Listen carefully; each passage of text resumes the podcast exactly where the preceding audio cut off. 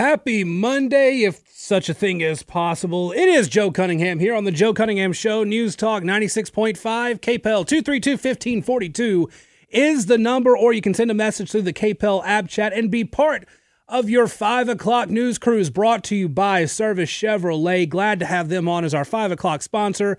If you're interested in what Service Chevrolet can offer you, why don't you head on over and visit them at 1212 Ambassador Caffrey here in Lafayette. I hope you guys are having a great day. I'm having a good day. It's it's it's cold outside.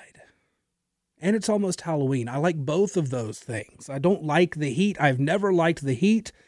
I'm just glad even though it is a little bit rainy, it's a little bit kind of miserable really looking outside, but I do love the way it feels outside.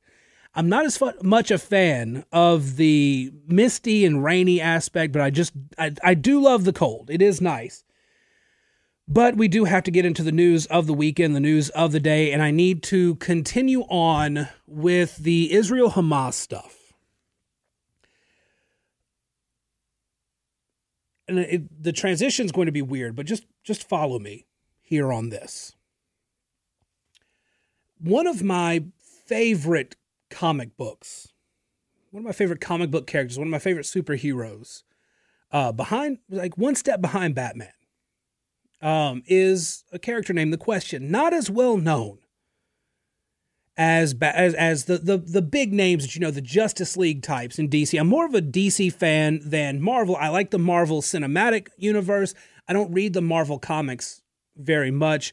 I loved the Question comics, and I, I have them all in collected graphic novel format. I love the Question. Well, a few years back, DC also did a run of novels about certain characters, and one of them was one based on the Question. Now, if you don't know the Question, the Question is a masked vigilante who wears a, a mask that basically obliterates his face, so his face just looks like a plain white oval. Wears a, a fedora, uh, uh, a trench coat, uh, and he fights crime. He's kind of like Batman, except he's not rich and he fights mostly political corruption. One of the reasons I liked him so much. But the question, uh, his origin story kind of retold in this DC novel that came out several years ago. And as the main character, the, the guy who would become the question, his name is Charles Victor Szasz. Um, and it's the, the last name is spelled funny as he returns to his hometown of Hub City, which is loosely based on some of the seedier sides of St. Louis, Missouri. As he returns there, he decides to rent a hotel room for the night. And when he gives his name, the guy behind the the counter, uh, the clerk, says, "That's a funny sounding name. Is it? Are are you a Jew?" And he goes, "No, no. I'm I'm just you know I, I was raised in a Catholic orphanage." The guy says, "Uh huh, whatever." And then they have some conversation and said, "Ah, the, the the clerk says something along the lines of we love all God's creatures here," and the main character, Charles Victor Szasz, says, "Uh, what about the Jews? Uh, the Jews are the Lord's creatures." And the guy and the clerk says, "They killed our Lord." That sentiment is actually based off of the ancient Roman Emperor Constantine and from the Roman Empire into the medieval era. It, it was kind of a European, uh, from Roman Empire to the medieval era, it was a European sentiment about the Jews.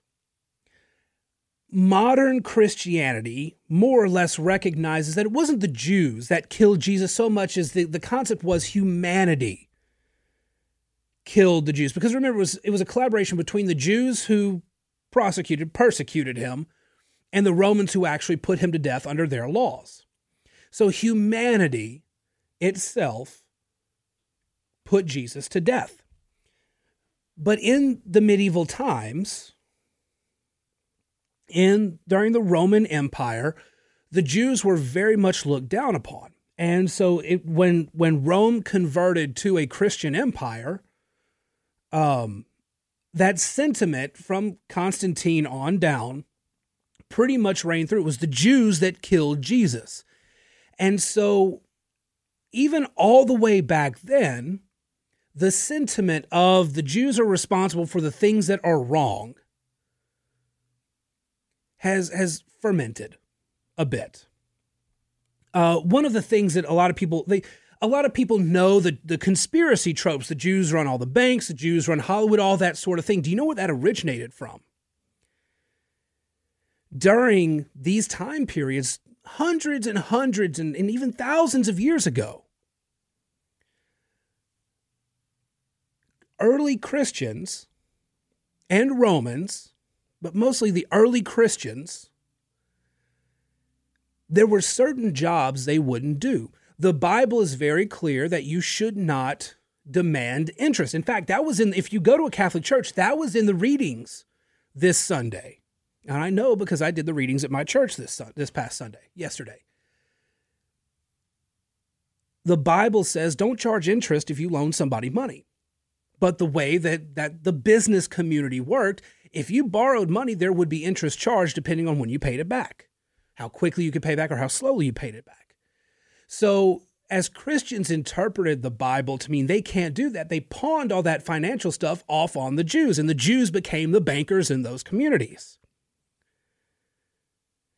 The people, the Christians, loved entertainment. They loved the theater, they loved the stage, but they saw that as actually sinful work. They wanted to watch it, but they didn't want to take part of it. They thought it was sinful. Being an actor, living that lifestyle was sinful. So again, the Jews were the ones who were hired to be the actors. And those tropes, those stereotypes persist through time. The anti Semitism that we're seeing right now on the left and the right across the world, not just here at home, all of that is based on actually ancient stereotypes. Which brings us to today. Over the weekend, there was a violent riot at an airport in Russia. People went there demanding to see the Jews that were being flown into that airport because they wanted to lay hands on them and not in a good way, not in a way to bless them, if you will. But they wanted to grab hold of them. What we're heading toward is a pogrom. Do you know what that term means? It's a noun, it's an old, older term. An organized massacre of a particular ethnic group, in particular that of Jewish people in Russia or Eastern Europe in the late 19th and early 20th centuries. The Jews were persecuted even back then in Russia. We saw something similar this weekend.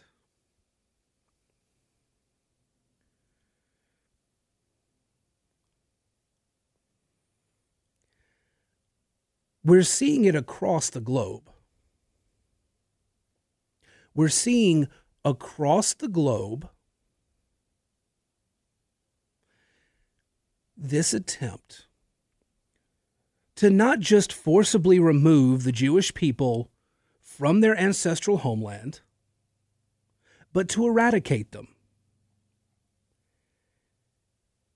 And Democrats and Republicans, conservatives and liberals, right and left alike, some of them are taking part in this. Some of them are buying into the propaganda of Hamas and those anti Jewish people.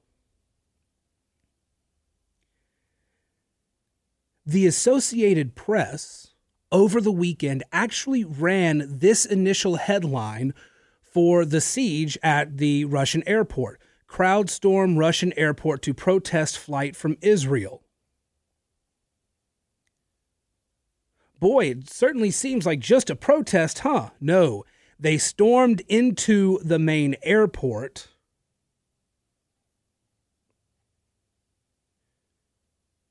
And they wanted to get their hands on the Jews. They wanted to hurt them. They wanted to attack them. And the AP says, oh, a protest. It's a crowd that's protesting a flight from Israel.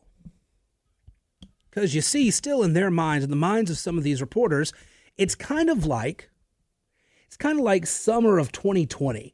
You know, you remember that you remember that one iconic screenshot from a CNN broadcast.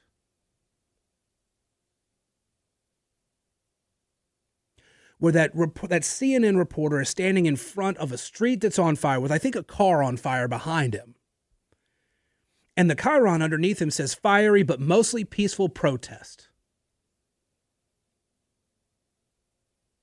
Things are on fire, buildings are being burned, businesses are being attacked. Fiery but mostly peaceful, the CNN chyron said. We're seeing the same thing. It's a fiery but mostly peaceful pogrom.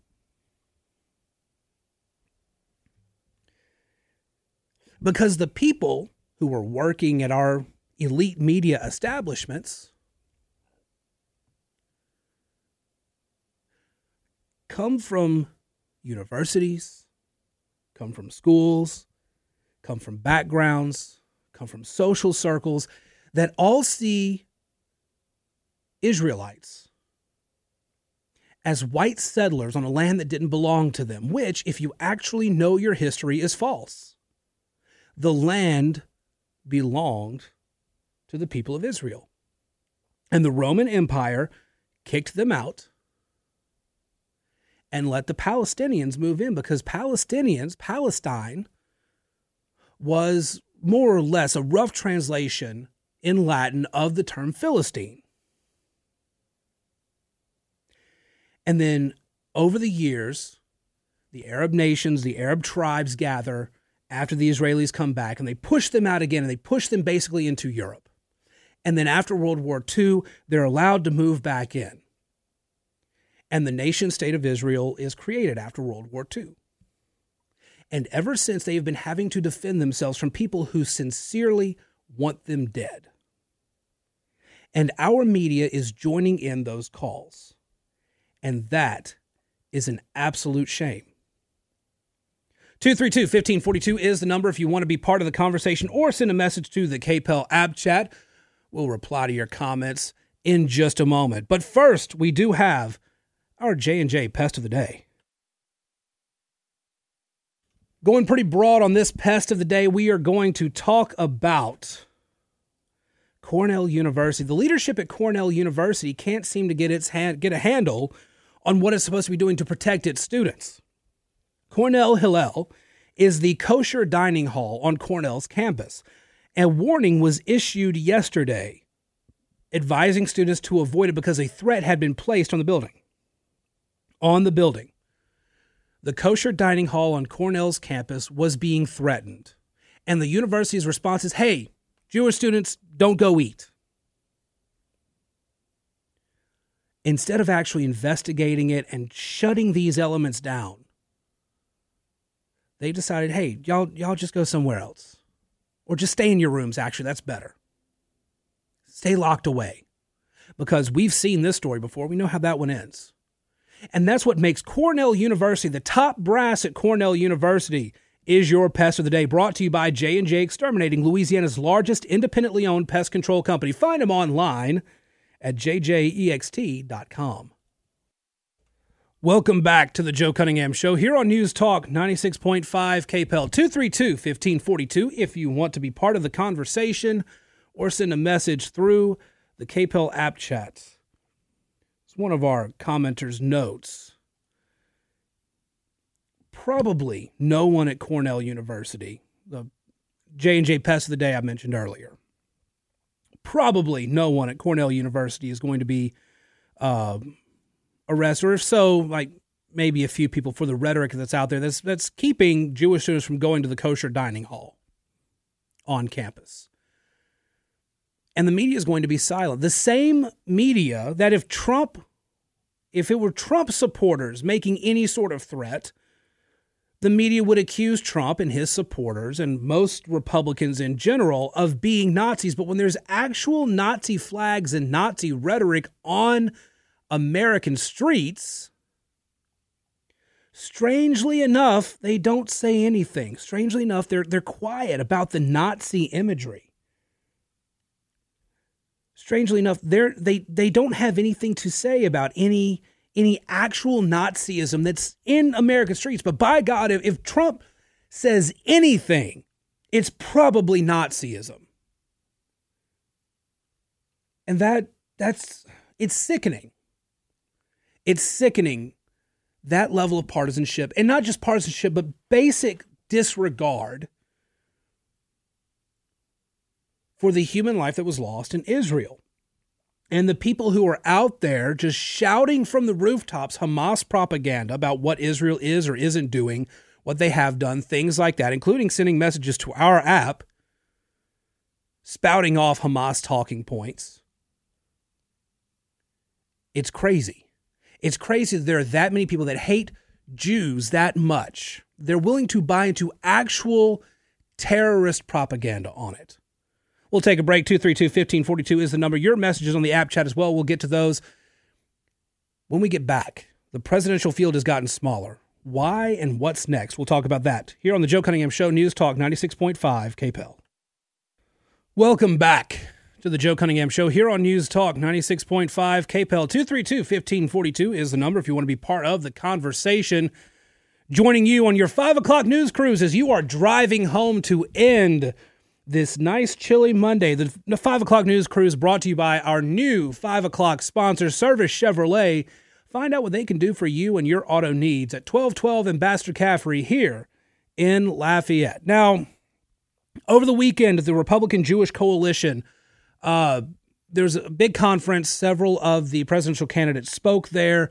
One in particular made a pretty big announcement, Mike Pence, saying that he was going to be pulling out of the presidential race. Now, I know a lot of the folks listening, probably not the biggest Mike Pence fans. I like Pence for the most part. Uh, there are some things that he did, particularly as governor, I wasn't a fan of, including uh, kind of caving on uh, the Religious Freedom Restoration Act. Uh, the state was trying to pass, kind of caved to some business interests there. But for the most part, he's been a fairly good conservative fighter. Uh, he has very few fr- uh, fans now they either hate him because he joined the Trump administration or they hate him because he wouldn't stand with Trump after the 2020 election. Uh, damned if you do, damned if you don't type stuff. But Mike Pence made the responsible decision and backed out of the race. But now it's it's really clear that this is a three person race given big, you know, big, big point of order here Donald Trump's looking, looking more and more likely to be the Republican nominee.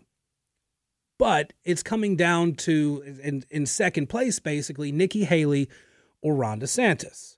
Uh, Tim Scott, unfortunately, I love Tim Scott. I, I, wish he stood a better chance, but he's he's just not enough of a fighter. The the the the voters, Republican voters, want somebody who's going to be an aggressive fighter, and he's just not that. So he doesn't really have much of a chance. Doug Burgum doesn't have a chance. Uh, none of the others, Asa Hutchinson, who everybody forgets about is running, Larry Elder, who everybody forgets about just in general, none of them have a chance. They also should back out. But I think it's time for Tim Scott to back out as well. But I think one of the important things to really note here is the dynamic that's at play. In his most recent ad buy, Donald Trump is still spending, his campaign still spending about a million dollars attacking Ron DeSantis. DeSantis, in turn, is using a lot of his rhetoric to go after Nikki Haley. Which leads me to believe two separate things about internal polling. One is that Donald Trump's internal polling shows that his biggest threat is Ron DeSantis. And Ron DeSantis' internal polling shows that Nikki Haley is his biggest threat. Nikki Haley has had a bit of a surge. Here's the thing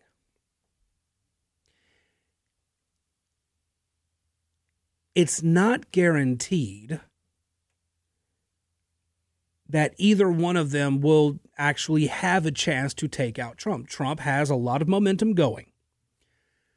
But there are some things to note, and a lot of you are going to be angry about what I'm going to say, and you want to you're going to want to call or send a message or whatever. There is a greater than zero chance that before we get too far into the actual primaries in 2024, Donald Trump will be a convicted felon. And there is a greater than zero chance he will be sent to prison. Now, both of those are fairly low. I think it's a greater possibility he'll be convicted in the Mar a Lago documents case, and a much, much smaller uh, chance that he'll actually be sent to prison. I don't think even though I, I don't think a Florida jury is going to send Donald Trump to prison. I'm not convinced they're going to find him guilty in the Mar-a-Lago thing, but the Mar-a-Lago document stuff is probably just from a from a legal standpoint, from folks I've talked to who are far more expert than I, conservative and progressive alike, conservative and liberal alike. They think that is his biggest risk in terms of, of criminal conviction. that could change the dynamic. It could. You may you, it could. But the fight right now is between Nikki Haley and Ron DeSantis. If Ron DeSantis were to end his campaign right now, his voters likely go to Donald Trump. If Nikki Haley were to bow out of the presidential election, I don't think her voters go to Ron DeSantis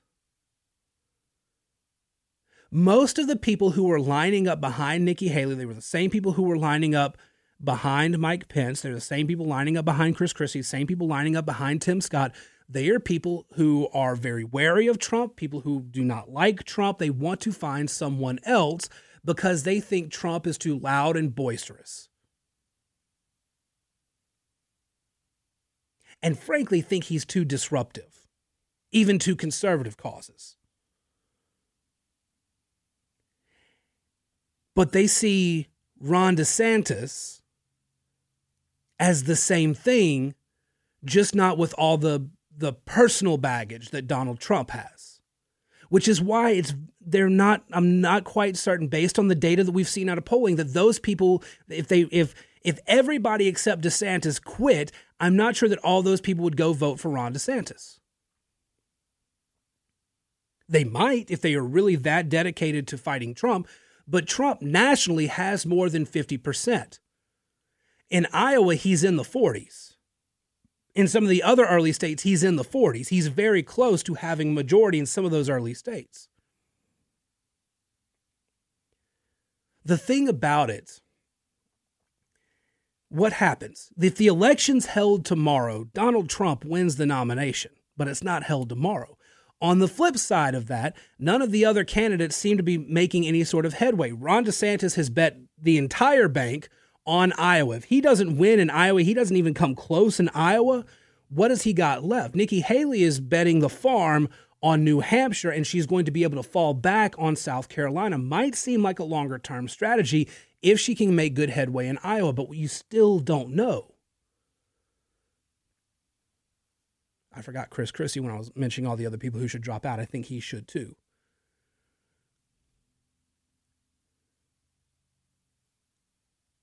At this point, here's what needs to happen for the Republican Party. The Republican Party, elements within the Republican Party that have been very hesitant on Trump, are going to have to come to terms with the very, very real, greater than 50% chance that Trump's the next nominee and that we're going to have a rematch from 2020. So they've got to figure out a few things. How are they going to chart a path to victory there?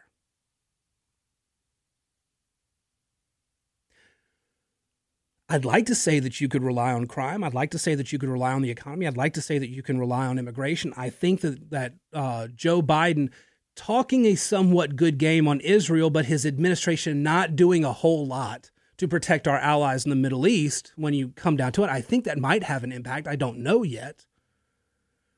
But I, would like to say that a lot of those factors would help Trump. But as of right now, the polling doesn't quite pan. It's still neck and neck.